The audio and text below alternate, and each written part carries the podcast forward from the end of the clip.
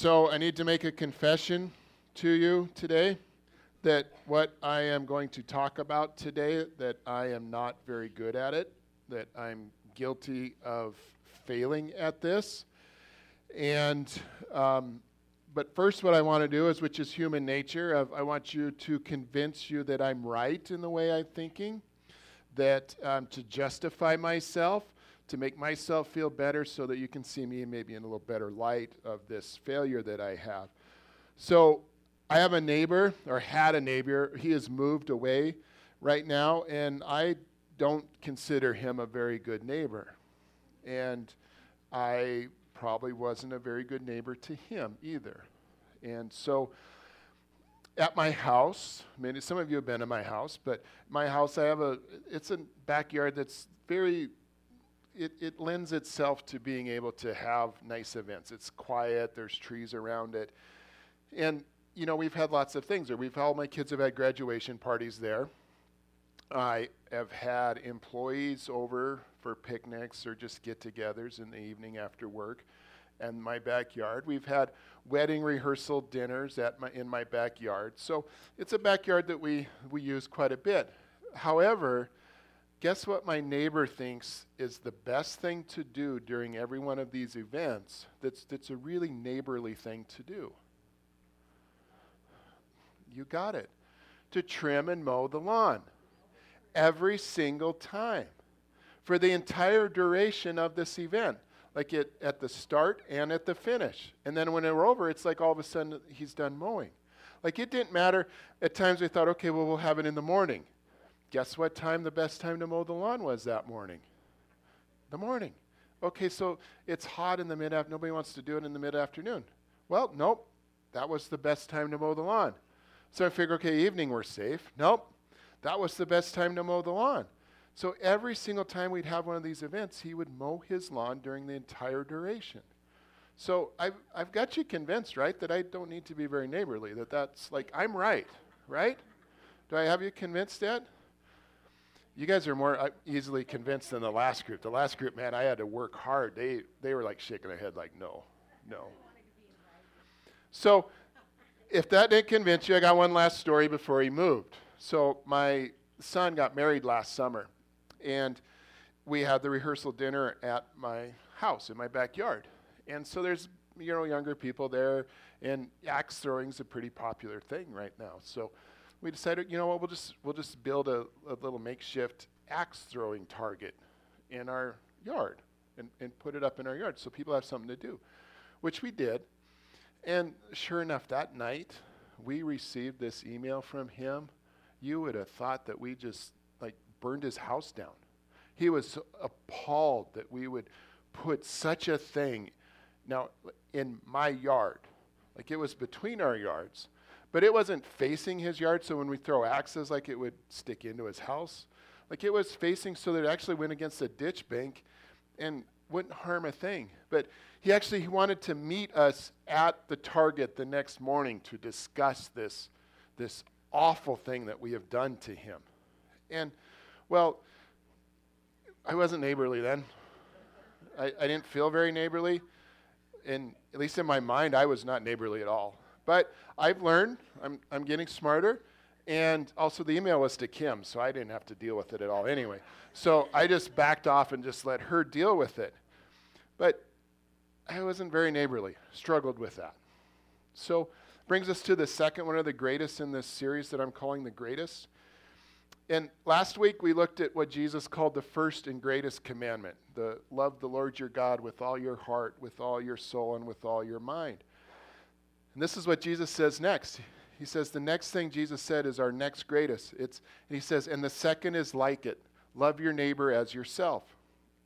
Now, I think it's obvious from my description of my previous neighbor that I have some work to do on that, that I'm not sometimes very good at loving my literal neighbor. But if you remember last week, Jesus was asked a question to give the greatest commandment. Like, what is singular, the greatest commandment? But like many of us know, we know people that are, you ask them a question and they seem to give you a lot more than you just like, I just want a simple yes or no, but they have to give you this whole big thing. And, and you actually uh, want an answer for a question, but you're giving more than you wanted, and you're actually created, you're asking more questions than you had with your first question. And well, Jesus is that guy. Jesus is that guy, and this is what he does by asking this question, by saying this to him. Now, I want to look at, begin to kind of dissect this a little bit and looked at this. And the first thing Jesus says, and the second is like it. Now, what I see that is it's second in line, not second in importance. The Pharisee that asked this question, now he would have been respo- he would have known both of these responses that Jesus gave of loving God and also loving your neighbor because they're both found in the Old Testament, both found in the scriptures that he knew. In fact, the loving your neighbor was found in Leviticus 19:18. Let's take a look at that. It says, "Do not seek revenge or bear a grudge against anyone among your people, but love your neighbor as yourself. I am the Lord." But what is new to this is this was the first time these two commandments were put together. These were the first time that he heard these as you do this one and you do this one. That Jesus said is like it. He's making a point that this command, this loving your neighbor, it's got equal significance as that first one that Jesus gave about loving God.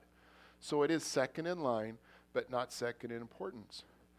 Now, to help explain that a little bit in terms that maybe will will make sense to us a little bit is how many of us are parents in this room and have more than one child? A lot of us. Or you have brothers and sisters, right? the, the people that aren't married and don't have kids. You have brothers and sisters. And so, those of us that have siblings, I know that many of you probably felt and were convinced that your parents loved your brother or sister more than you. You were sure of it. They were they thought your that that child was the greatest and you thought you were like they don't love me as much. Or some of you that aren't shaking your head, you were probably that one that was the greatest and the one that they thought was loved more. Well, that's not true, is it, parents? Now, we love our children the same. Like they're they're they're different, but they're still all great. There, there's not one better than the other. Now, there's obviously a firstborn and a second and a third, and then the youngest, and there's different there's different things that come with that birth order. But when it comes down to it, they're all great. We all they all your parents loved you all the same. Now, I know some of us are the knuckleheads of the family, and some of us maybe are the successful ones of the family or the ones that are the compliant ones of the family. But all the children are great. They're all equally important, both in God's eyes and our parents' eyes. That's Jesus saying. It's like, it's second in line. You might be second in line, but you're just as great as the, your first brother. And then Jesus also tells us in verse 40, it says, All the laws and prophets hang on these two commandments. And I think he's saying is, you can't have one without the other. So the question maybe some of us have left, because I didn't really go into detail, is how do you love God with all your heart, all your soul, all your mind? And Jesus gave us this answer, I think, by saying, loving your neighbor. So maybe I put it like that. Look at how someone treats their neighbor Look at how someone loves their neighbor, and that's going to show how much they love God with all their heart, soul, and mind. I brought up Luke 6:45 last week and about the good and the evil stored up in our hearts. But I want to look at verse 43 and 44 this week. Let me just listen to this as I read it to you. It says, "No good tree bears bad fruit, nor does a bad tree bear good fruit. Each tree is recognized by its own fruit." People do not pick figs from thorn bushes or grapes from briars. The good man brings good things out of the good stored up in his heart, and the evil man brings evil things out of the evil stored up in his heart. For the mouth speaks what the heart is full of. There's a, as I was looking through this, I'm trying to think of, okay, what are some plants that are, or trees that are, are I maybe you consider bad fruit. You know, there's the evening nightshade, which you guys have probably heard of. But then there was one that I came across. It's called a bead vine or a rosary pea. I don't know if you guys are familiar with that. It's, it's, a, it's a tree that it grows this fruit that's actually it grows these little bright bright red berries and they and they look kind of like red peas and they got a little black top they're they're kind of cool looking plants cool looking trees and the fruit on it looks like that that's something maybe i could pick and eat or do something with but you don't want to because this fruit, it's, it's highly poisonous. In fact, in some parts of the country, it's an invasive species, and they're trying to get rid of this. So I think this is an example of a bad tree producing a bad fruit. It's a, the fruit isn't good. It's going to be harmful to you. It's, it's potential to cause death. So just like not loving your neighbor is going to produce bad fruit. Bad fruit that makes it impossible to love God. And if you don't love God, that's going to produce some bad fruit, and bad fruit that makes it impossible to love your neighbor. Now, let me explain this maybe with my old neighbor that I wasn't very neighborly to. So, when I'm not very neighborly and I receive that email like I do, well, obviously I become a little angry. I get bitter. Maybe get resentful. I get all of these emotions in me that I may think he deserves to have those things, those attitudes towards him. But when my heart is full of all that, and my mind is full of all that, and my soul is full of it, I got a really hard time loving God. And then all of those feelings, all that anger, that bitterness, it makes my heart hard. And it makes my heart full of, well, I'm just going to say evil. Which then I have a hard time even loving myself, let alone loving God. Now, if I turn that around and I'm loving God with all my heart, all my soul, all my mind, with everything I have, and even in the midst of that lawn mowing going on, and I'm yelling at my friend trying to talk to him, it's a lot easier to love my neighbor. And then when I'm loving my neighbor, my heart gets all this good stuff in it. It gets lighter. It's it's it's more caring, it's more giving. It's just kind of warm and fuzzy and and because it's it's like that, well, then in turn I get I can love God better. So now that we kind of understand that maybe and we kind of hopefully feel a little good about ourselves, but the question becomes who is my neighbor? Now, we think of our neighbor nowadays as just like this guy lived next door to me, that that's my neighbor. Our neighbor is the people that live, you know, in our neighborhood or live close by. Now, I grew up on a farm growing up, not as bad as yours, Jimbo, but you got neighbors that are miles and miles away, but that was mine. Like, a, to me, a neighbor is someone lives two or three miles away. So it wasn't just someone right next door. But I want to look at this Leviticus 19:18. Jesus gives us this is he says this, and it's based on the current definition of neighbor, what everybody thinks neighbor means at this time. And if the first part of 1918 says, do, do not seek revenge or bear a grudge against anyone among your people. So, loving your na- neighbor was code for a Jew to love a fellow Jew. So, you're, you're just loving your own people, people that think like you. Jews loving Jews. And that's pretty easy to accept. Jesus wasn't really requiring this response that he gave to this Jewish person. It wasn't something that's going to stretch them because he already knew that. You could make an argument that when Jesus also said to love your neighbor as yourself, that maybe he was adding a third commandment to this, which he really wasn't. Since his your neighbor is another Jewish person, that that's what it means to love your neighbor, that loving your neighbor who was also a fellow Jew that really, because you're Jewish, you're really loving yourself because you're also Jewish. You're just loving another Jew. So it's, it's not. It's still the same commandment. And I ask, what's so hard about that? It's easy to love each other in the church, isn't it? It's pretty easy to love each other in the church. But what if you go to that other church over there? Can I still love you? What if you're here and you go to the other church over there? Can I still love you? Yeah, we can still love, love each other.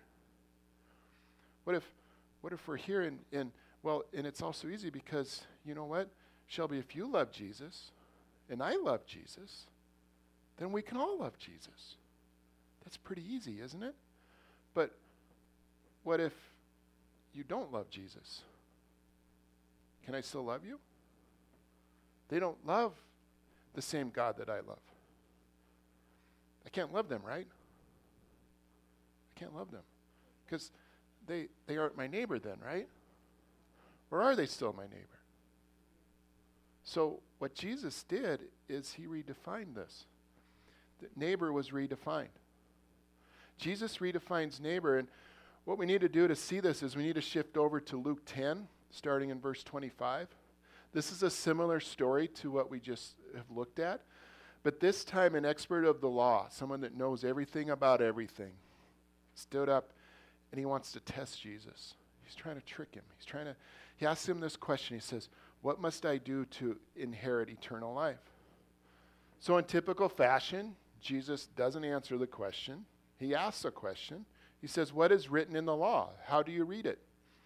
This is what the man responds Love the Lord your God with all your heart, with all your soul, and all your strength, and all your mind, and love your neighbor as yourself. Then Jesus responds and he says, That's a good answer. You're correct. Do that and you will live. So now this man is probably going, Look at me. I got one of Jesus' questions right. Look at how smart I am. Look at how look at this. So then he he he asks another question. This this expert in the law. He asks a question that this question is forever going to redefine your neighbor. He says, Who is my neighbor? And if you know the story, Jesus responds with the tale, the parable of the Good Samaritan, who is going to redefine what neighbor means. I'm going to retell that story a little bit. I'm going to change names just to give it a little more life, maybe. So, Superman was walking from Metropolis to, to Gotham. You know, Gotham's not a very safe place. So there's lots of bad people along the road. I, I don't know. He must have been washing his cape or something because he was walking and not flying. So he's walking along this path and he comes along and there's a dangerous part in it. And so out drop jumps some robbers with some kryptonite. Because, you know, kryptonite's the only thing that can harm Superman.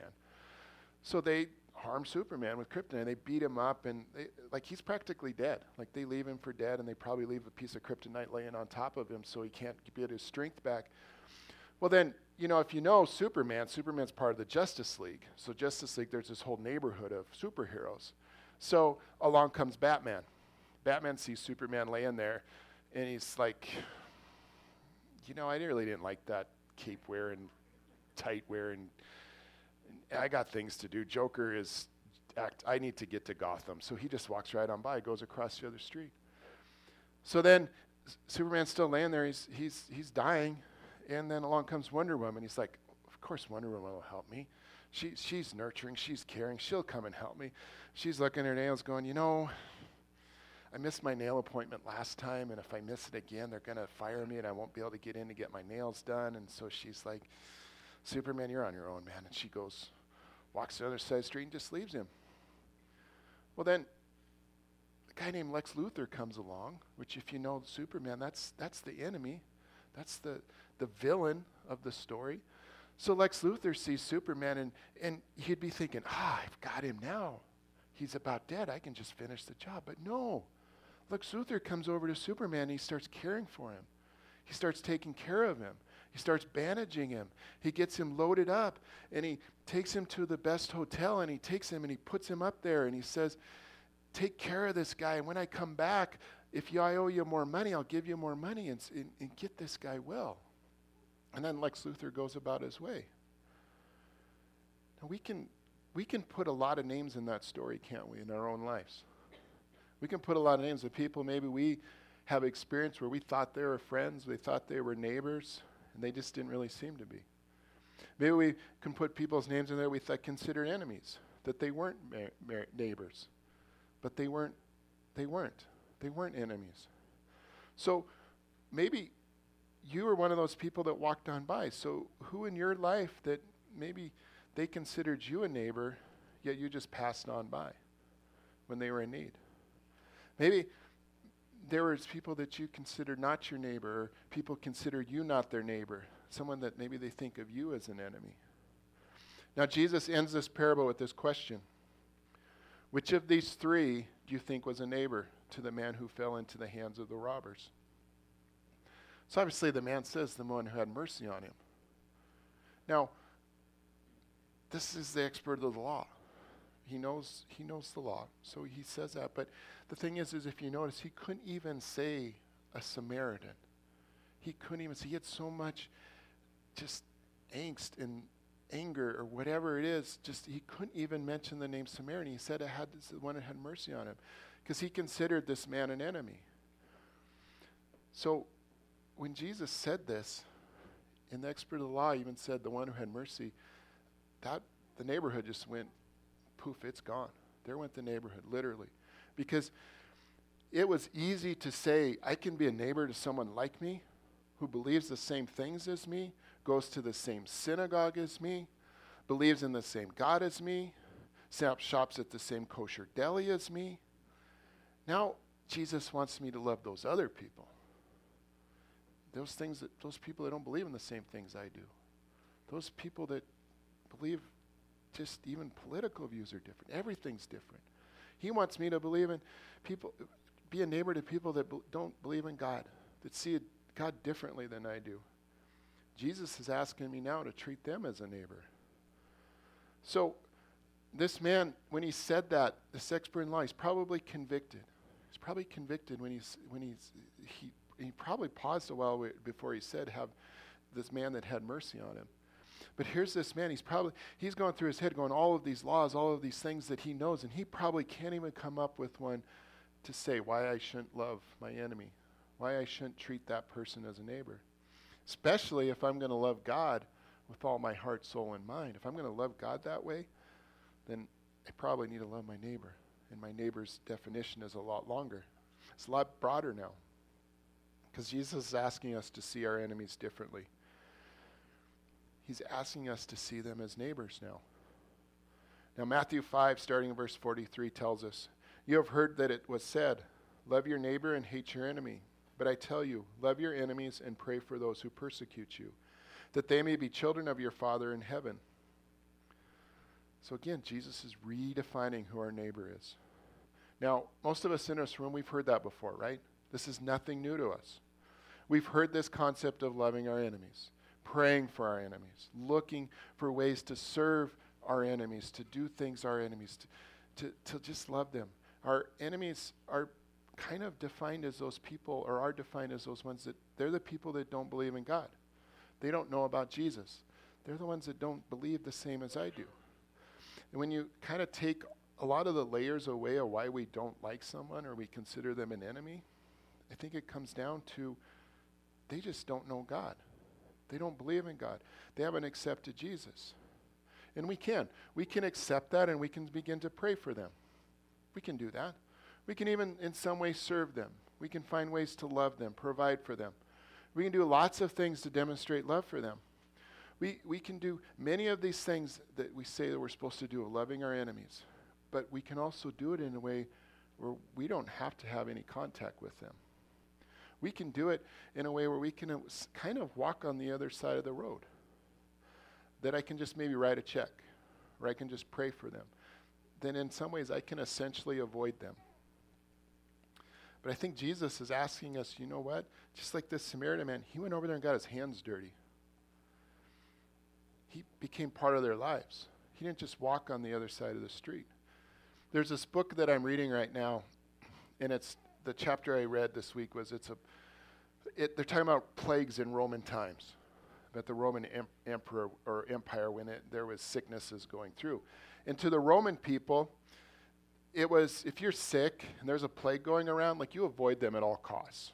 You don't come around them at all. You're just left to fend for yourselves. But then there's these Christians that came around. These Christians would come around and they'd go to the sick. They would treat them. They would care for them, they would he- heal them, they would pray for them. And then what happened too is these Christians became sick also. And some of them even died. But there was there lots of them were, were healed. There was lots of miracles that happened.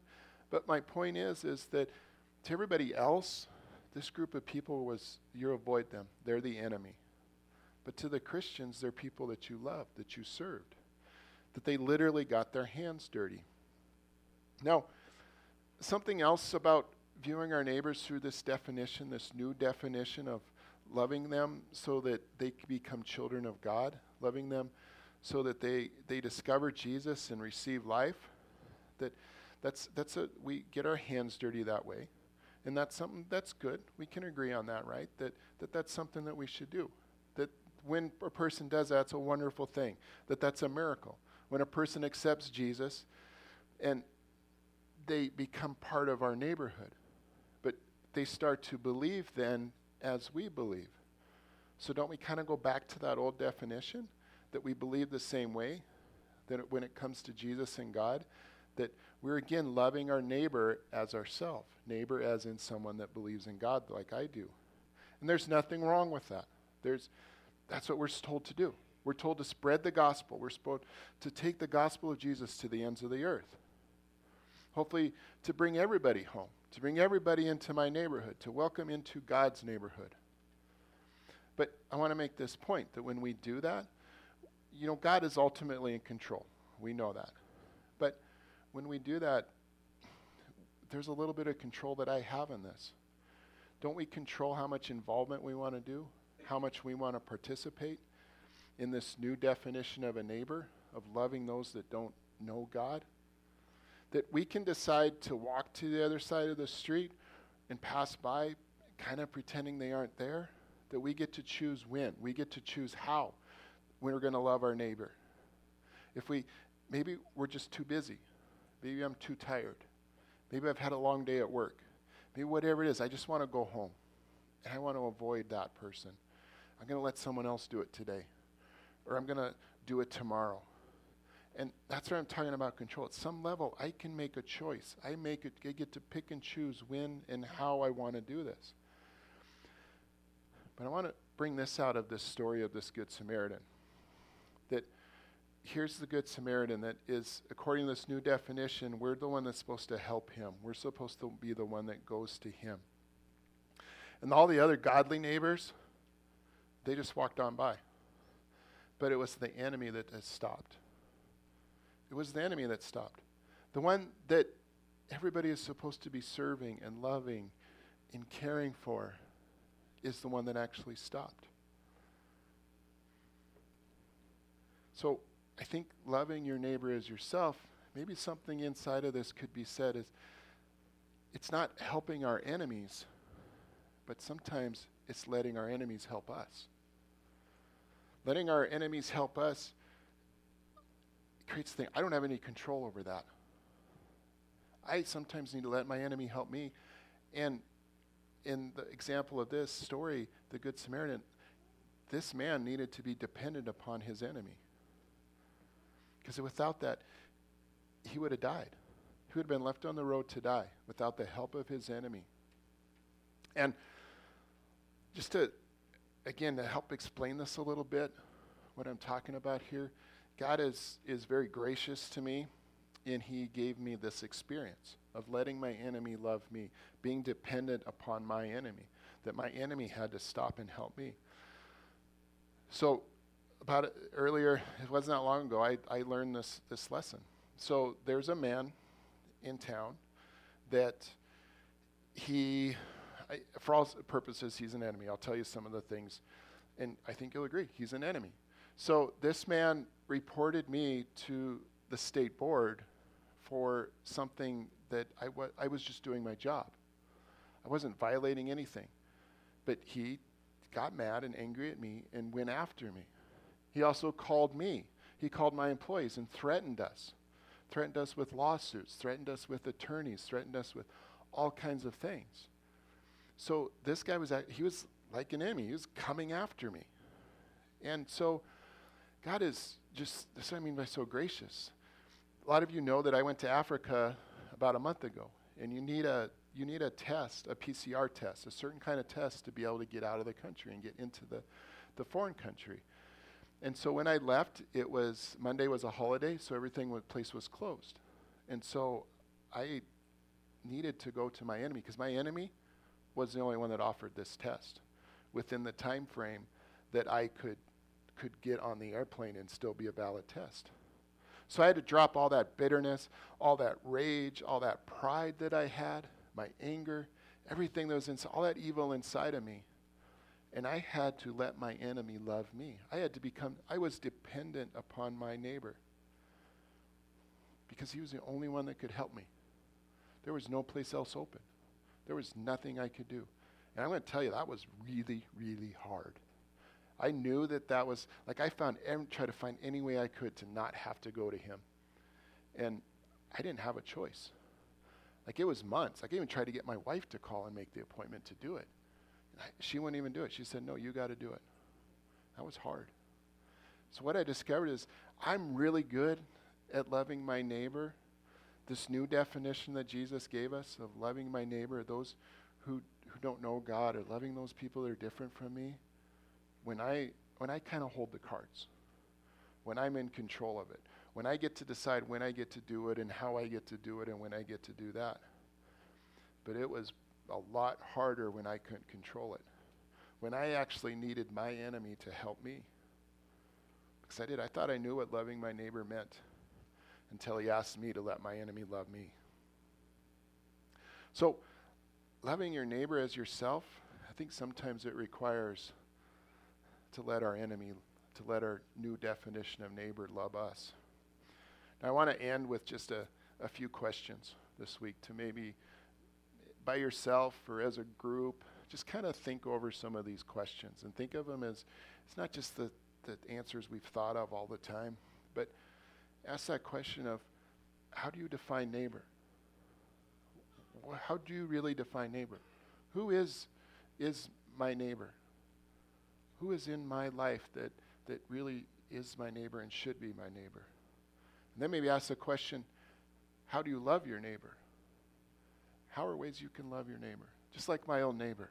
There was lots of ways I could show love to him, that I could have loved him better. And I failed. I didn't.